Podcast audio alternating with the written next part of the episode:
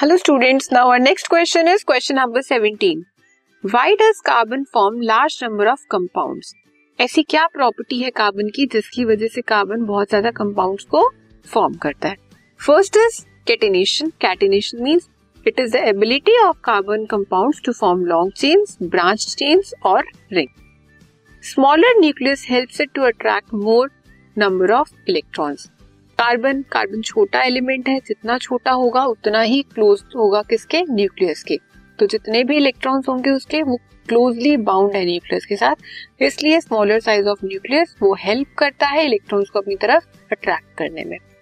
Tetravalency has got four valence electrons मतलब उसके octet में, उसकी आउटमोस्ट शेल में कितने इलेक्ट्रॉन्स है? फोर इलेक्ट्रॉन्स जिसे वो शेयरिंग के लिए भी यूज़ कर सकता है कंप्लीटली लूज भी कर सकता है और कंप्लीटली गेन भी कर सकता है। Now next is, why are some carbon compounds saturated and some are unsaturated? Which of the two is more reactive?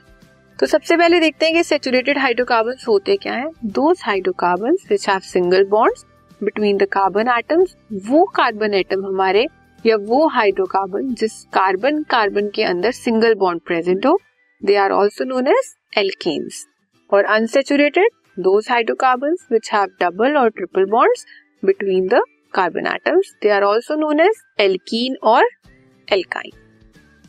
Saturated hydrocarbon have only sigma bond जो सेचुरेटेड हाइड्रोकार्बन होते हैं सिंगल बॉन्ड होता है उसमें, और सिंगल बॉन्ड कौन सा? Sigma bond which are very stable and difficult to break अब एक ही बॉन्ड है.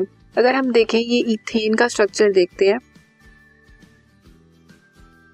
कार्बन और कार्बन के बीच में एक ही सिंगल बॉन्ड है। और अगर इथीन की बात करें तो कार्बन और कार्बन में डबल बॉन्ड है।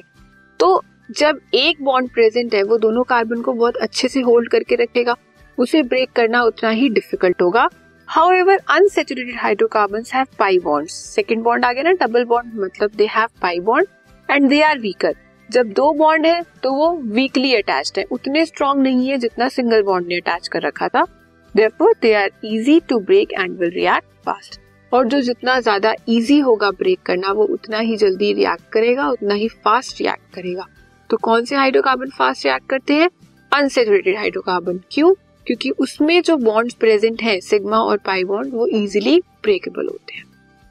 Now write the name of the following आपको ये दो कंपाउंड्स दिए हैं आपको उनका नेम बताना है।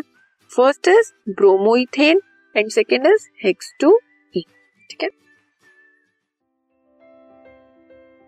This podcast is brought you by Hubhopper Shiksha Abhiyan अगर आपको ये पॉडकास्ट पसंद आया तो प्लीज़ लाइक शेयर और सब्सक्राइब करें और वीडियो क्लासेस के लिए शिक्षा अभियान के यूट्यूब चैनल पर जाएँ।